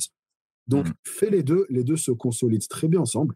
Tu trouves l'équilibre entre, OK, je vais accorder la part belle à l'un et diminuer l'autre mais les deux peuvent se concilier sans aucun problème. Moi, ça s'est fait de façon un peu brutale. On va dire que j'ai, entre guillemets, un peu explosé pendant le confinement. Mais sinon, c'est très probablement ce que j'aurais fait. Et, euh, et, du coup, ça, ça, te prend combien de temps par jour sur la partie euh, du coup online avec tes clients? Comment, comment toi tu comment tu gères? Ça avec chacun, fonctionne alors, différemment. Pour te donner euh, ma journée de taf, alors c'est la première chose que je fais parce que j'ai gardé un peu cet esprit, ça reste ma priorité. Ça veut dire que les réseaux, tant que j'ai pas tout bouclé avec mes élèves, il n'y a pas de réseau qui tienne. Donc, euh, je vais souvent, en général, je vais aller m'entraîner aux alentours de 7 heures. Je rentre chez moi, il est 9 heures. Je me douche, je fais un repas et je commence à bosser à 9h30, 10h. En général, je vais boucler mes programmes et mes bilans avec mes élèves à 15 heures. Ça me prend à peu près 5 heures de taf. Donc, en 5 heures, je vais faire euh, les mises à jour, répondre aux questions. En gros, euh, je consulte mes messages WhatsApp une fois par jour. Ça, mes élèves, ils le savent. Condensez vos questions et je réponds une fois par jour. Donc, mes WhatsApp, je vais ouvrir, je vais avoir une quinzaine de messages. Boum, je leur envoie ce qu'ils ont besoin de savoir. S'il y a des mises à jour à faire, je leur fais. S'il y a des programmes à changer, je les change. Je vais faire des visios si j'ai besoin d'en faire. J'aime bien faire des visios à peu près une fois par mois avec mes élèves pour être sûr que. Après, on fait le point, c'est rapide, on le fait en 10-15 minutes, après, on passe à autre chose. Donc, voilà, tout ce travail-là va me prendre environ jusqu'à 15 heures. Arrivé à 15 heures, euh, je vais euh, bosser sur YouTube. Donc en général, YouTube va me prendre 2-3 heures par jour. Parce que j'ai un rythme où je sors environ une vidéo tous les deux jours. Parce qu'en fait, un jour sur deux, j'écris et je tourne. Un jour sur deux, je monte. Hmm. Donc euh, que j'écrive et je tourne ou que je monte, c'est un truc qui va me prendre à peu près 3 heures. Donc c'est toi, toi, qui fais le montage de tes vidéos? Je fais tout tout seul. Ok. Arrivé à 18h, euh, maintenant il est temps de s'occuper d'Instagram et TikTok. En général, euh, on va dire que l'avantage maintenant, et c'est un autre avantage que j'ai oublié de citer tout à l'heure, c'est que maintenant les, réseaux se tirent un peu la bourre entre eux, en fait, ils se copient les uns les autres. Donc un contenu, tu peux l'envoyer partout. Donc en général, je vais bosser sur une vidéo qui va partir sur TikTok, sur YouTube Shorts et sur Instagram Reels. Mmh. Donc, comme je suis à deux vidéos par jour, j'ai deux vidéos à monter qui vont aller partout. Donc, généralement, alors je filme une fois par semaine. Et après, j'ai juste les montages pendant tout le reste de la semaine. Et donc, ça va me prendre à peu près une heure et demie. Donc, arrivé à ce niveau-là, il est à peu près 19h, 19h30. J'ai tout terminé sur les réseaux. Et de 20h à 21h, 22h, je vais généralement bosser sur mon business à côté. Tu vois, soit si là, par exemple, je dis je suis en développement d'une entreprise, je bosse avec ça, je vois tous les trucs que j'ai à voir par rapport à ça, etc. Et en général, voilà, ma journée se finit à 22h. Ok. Et, et, du coup, comment toi, tu, tu fais pour continuer à, à, progresser? À quel niveau? À tous les niveaux. Bah, on va dire que je garde. En fait, je fais toujours en sorte d'avoir un rythme qui fait que tant que j'arrive à exécuter, les périodes où je progresse pas, c'est les périodes où tu m'empêches de faire ce que je... Par exemple, si j'ai une de mes tâches qui va en ce moment être très euh, intense et que ça bouffe sur le reste, je vais stagner sur le reste. Mais en général, tant que j'arrive à pouvoir accorder le temps qui doit être accordé, je vais continuer à progresser. D'autant plus qu'après, j'ai une grosse facilité à, à me remettre en question, dans le sens où, en fait, j'arrive assez vite à me dire, OK, ce truc-là, il a marché pendant un certain temps, il marche plus, il faut faire autre chose. Je vais pas rester, euh, je vais pas tomber amoureux d'un concept. Par exemple, mmh je me suis fait connaître sur les réseaux à une époque où je prenais des photos euh, avec une tablette où j'écrivais un truc et je faisais un post. Tu vois, euh, c'est comme ça. Et il y a un moment où ça ne marchait plus, mais tout le monde m'avait, on m'appelait l'homme à la tablette. Mais je ne me suis pas attaché à ce concept. Ce concept a fait son temps. On passe à la suite. Tu vois, et, le fait d'être en perpétuelle remise en question fait que tu continues à progresser. Les gens qui ne progressent plus, c'est les gens qui se reposent sur leur acquis et se disent Ok, c'est bon, j'ai gagné. Tu n'as jamais vraiment gagné, en fait. Donc, euh, tant que je ne perds pas cette capacité à me remettre en question et à me dire Ok, là, ce que j'ai fait pendant un certain temps, eh ben, il faut passer à autre chose. Non, je continuerai toujours à progresser. C'est quoi ta vision, toi, du, euh, du coaching dans les, dans les années à venir? C'est un métier où il va y avoir énormément d'innovation.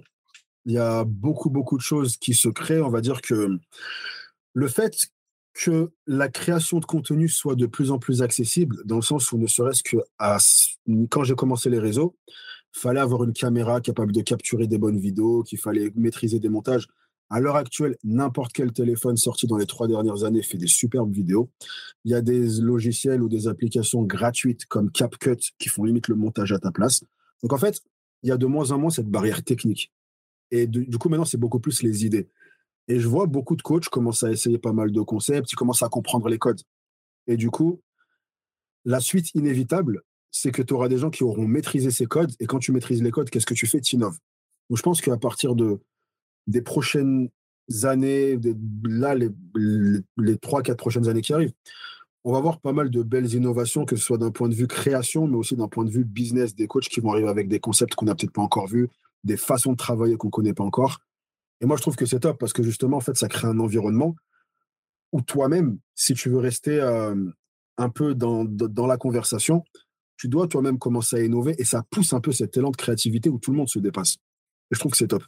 Donc, non, c'est un métier qui a un super bel avenir à tous les niveaux. Je pense que c'est une, une, très belle période pour être coach, là, cette période dans laquelle on vit. Tu as, des personal trainers que toi, tu, tu adores? Qui te, qui te permettent de, justement de, de t'inspirer, enfin qui t'inspirent ou autre? Au niveau de leur façon de bosser ou au niveau de leur... au niveau de leur façon de bosser, de, de ce qu'ils font, de ce qu'ils proposent? Alors, au niveau de leur façon de bosser, il y a euh, un, c'est un groupe de personal trainers qui s'appelle Renaissance Périodisation. Il y a, je sais pas si tu avais passé, bon, le plus connu tous, c'est un mec qui s'appelle Dr. Mike Israetel. Mmh. Et euh, voilà, c'est des mecs qui sont pas mal axés power, mais après qui vont avoir une grosse approche euh, biomécanique, etc que je trouve vraiment top. Et de, maintenant, j'ai beaucoup moins le temps de me poser et lire des trucs, donc j'apprends beaucoup par rapport à des podcasts. Et euh, vraiment, leur podcast, il fait vraiment partie de ceux que, que j'écoute beaucoup. Après, pour parler des Français, un euh, dont j'admire vraiment, euh, dont j'apprécie beaucoup le contenu d'un point de vue, sa manière de distiller ses informations, c'est un mec qui s'appelle Fitness Smith. Ah euh, qui fait un podcast qui est pas très connu et qui pour moi devrait l'être plus. Et euh, donc, bah, qui fait un podcast et, qui s'appelle, je crois, La Pause Fitness. Et ses connaissances sont solides, mais c'est surtout sa manière de les distiller et sa pédagogie que je trouve vraiment top. Donc, euh, pareil, ça fait partie des podcasts que j'écoute et, j'aime beaucoup. Hormis ça, après, c'est vraiment beaucoup plus j'ai une grosse capacité à prendre des petits éléments à droite et à gauche. Donc en fait, quasiment tous les personnels traîneurs m'inspirent. Je vais voir quelqu'un et je vais me dire, OK, ce truc-là qu'il a fait, c'est fort. Ce truc-là qu'il a, cette manière-là qu'il a de tourner. Et en fait, inconsciemment, mon cerveau va un peu mettre tout ensemble. Et de là, en fait, va créer un truc où si tu vois le produit fini que moi je vais faire, tu pourrais jamais te dire que je me suis inspiré de ça, ça, ça.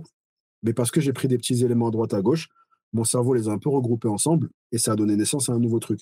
Donc en vrai, j'ai beaucoup cette capacité à m'inspirer de quasiment tout le monde. N'importe qui avec qui j'ai une conversation, je vais percevoir un truc où je me dis ça, c'est pas mal. Ok. Et euh, tu nous as parlé de, de podcasts. Est-ce que tu aurais éventuellement un, livre que tu recommandes, euh, que tu recommandes souvent? Euh, Alors, je lis pas mal des trucs anglophones. Un livre français que j'aime pas mal, c'est non, c'est même pas français, j'allais dire hypertrophie de Brachenfeld, n'importe quoi. un livre. Pas grave si c'est anglo-saxon, mais. Bah, après, je pense que tu peux le trouver en version traduite. Ouais, peut-être. Mais ouais, mon livre du moment que j'aime pas mal, c'est Hypertrophie de Brad Schoenfeld, que, bah après, pareil, qui fait partie aussi. Euh, bon, lui, c'est beaucoup plus un chercheur qu'un personnel trainer, mais pareil, qui fait partie des personnes euh, qui. Bah, beaucoup de connaissances qu'on a qui évoluent en ce moment, c'est pas mal grâce à lui, en fait. Il remet pas mal en question beaucoup de dogmes qu'on a, tu vois, je le trouve vraiment cool. Après, comme je te l'ai dit, je lis de moins en moins de livres, malheureusement. J'ai toujours été un grand lecteur de livres, mais là, c'est très, euh, c'est très restreint. Euh, j'ai même pas d'autres exemples à te donner là tout de suite. En livre, d'un point de vue musculation, je regarde un peu ma bibliothèque, mais c'est vrai que ça fait longtemps que. Non, je pas. Au niveau business, au niveau. Il euh, n'y a pas le, dernier, euh, dernier livre que tu as lu? Alors, au niveau business, c'est un livre qui s'appelle Le livre de la jungle. Par, euh, bah, ça a été fait par The Family, mais il y a un autre. Bon, tu cherches le livre de la jungle, tu trouveras. C'est un livre qui parle des startups, mais en gros, il va parler principalement des startups, mais appliquer les principes à n'importe quelle entreprise, même une autre entreprise. Donc, c'est un livre que je trouve vraiment top et euh, que j'ai pas encore fini. Après, au même titre que par rapport à, aux connaissances musculation, je m'informe beaucoup par rapport au podcast. Il y a pas mal de podcasts business que j'écoute aussi. Un, que, un businessman qui m'inspire beaucoup, il s'appelle Gary Vee, Gary Vaynerchuk, mmh. et euh, qui paraît beaucoup plus au niveau de son mindset et de sa manière de, de, transmettre son message. En fait, j'avais toujours, tu vois, toute ma vie, j'ai un peu été frileux par rapport au monde des entrepreneurs où je trouvais que c'était un peu un monde de requins. Pour moi, c'était un peu, il fallait que tu écrases les gens. Et c'est quelque chose qui a jamais été dans mes principes, en fait. Et pour moi, c'est vraiment le premier exemple que j'ai vu d'un mec qui est autant performant d'un point de vue business, mais qui arrive à avoir tu vois, ce message de bienveillance envers les autres, en fait. Et ça m'a énormément inspiré. En fait, je me suis dit, je peux être un businessman, mais être une personne cool. Et mmh euh, un peu automatiquement, ça fait un peu un déclic dans ma tête où je me suis dit, ben voilà, tu n'as plus à te mettre ces barrières vis-à-vis de l'entrepreneuriat parce que dans ta tête, c'est un milieu où il faut forcément couper des têtes. Tu vois, il l'a fait, il a réussi, il n'a pas coupé de tête. En tout cas, ma connaissance. Gary au niveau euh, production de contenu, c'est assez énorme. c'est assez fort. Oui, d'autant plus que voilà, et pour moi, tu vois, c'est un peu l'exemple type de ce que je disais tout à l'heure quand je te disais, euh, il faut pas avoir un produit fini et te calquer à ça. Parce que par exemple, lui fait partie des gens qui m'inspiraient. Puis il y a un jour où j'ai appris qu'il avait une équipe d'une trentaine de personnes pour son contenu. Et je me suis dit, ah ben voilà, c'est normal, nanana. Puis en fait, il a fait un podcast où il expliquait qu'avant même d'avoir une équipe, il passait des nuits blanches sur Twitter à répondre à chaque message. Parce qu'à l'époque, il était dans le vin. Et euh, il répondait à chaque message où il y avait le mot vin dans le tweet. Tu vois, et en fait, il faisait ça pendant euh, des 5-6 heures toutes les nuits. J'ai dit, OK, je peux plus parler maintenant. Même aller... Tu vois, c'est juste que maintenant, ce qu'il fait, c'est une extension de ce qu'il faisait déjà, mais il avait la base de productivité. Mais oui, bien sûr, d'un point de vue euh, productivité, il se recycle, il est, très très fort. Et non, il m'a beaucoup beaucoup inspiré euh, à, ce niveau-là. Beaucoup. Et est-ce que tu veux nous parler de, ton nouveau business du coup, le, fait de monter, tu veux quoi? Tu veux monter une agence euh, de, de Ouais, c'est vraiment une agence de création de contenu. Je suis encore en train de voir avec la personne avec qui je, je, suis associé avec quelqu'un. Elle, elle aimerait le faire de façon générale. Moi, j'aimerais vraiment le faire axé euh, pour les coachs sportifs. Je veux mmh. vraiment, en fait, je me suis un peu rendu compte que si tu veux, il y a énormément de coachs, dont plein sont même des potes à moi, tu vois, qui sont de superbes techniciens, qui sont d'excellents coachs au niveau connaissance, et qui en fait, si tu veux, n'ont pas ce bagage marketing qui leur permettrait de, si tu veux, pouvoir pleinement explorer ce qu'ils sont capables de faire professionnellement. Et une des grandes, grandes problématiques que j'ai eues quand j'ai passé mon BPGEP, c'est qu'à aucun moment on te parle de ça, en fait. Tu vois, on te... Mais, euh, et à ma connaissance, STAP, c'est euh, euh, BPGEPS Non, le troisième, c'est. Euh, Dust. Oui. C'est Dust, tu vois, à ma connaissance, c'est la même chose. Et le truc, c'est qu'en fait, ça fait partie limite 50-50 de ton taf. Et le fait que ça, qu'on n'en parle pas dans les formations, je trouve que c'est un truc de malade, surtout en 2023, où euh, c'est une part de plus en plus importante. Et donc, je me suis dit que justement, ça pourrait être cool de pouvoir faire une agence qui pourrait accompagner les gens dans cette partie de leur travail. En gros, vous êtes des bons techniciens, on va vous expliquer comment être des gens qui savent se vendre et vous cocherez toutes les cases. Donc, euh, c'est quelque chose qu'on est en train de développer. Après, j'ai un peu un tempérament où euh, j'aime euh, être confiant dans le travail que je produis et proposer quelque chose qui est à la hauteur de mes expériences. Donc, je peux même pas donner de date. Seule chose que je peux dire, c'est que ça verra pas le jour tant que c'est pas exactement comme je veux. Et mon but, c'est que ce soit vraiment l'agence référence type où tu prends n'importe quel coach, quel que soit son background, il peut ne jamais avoir pris une seule photo de sa vie.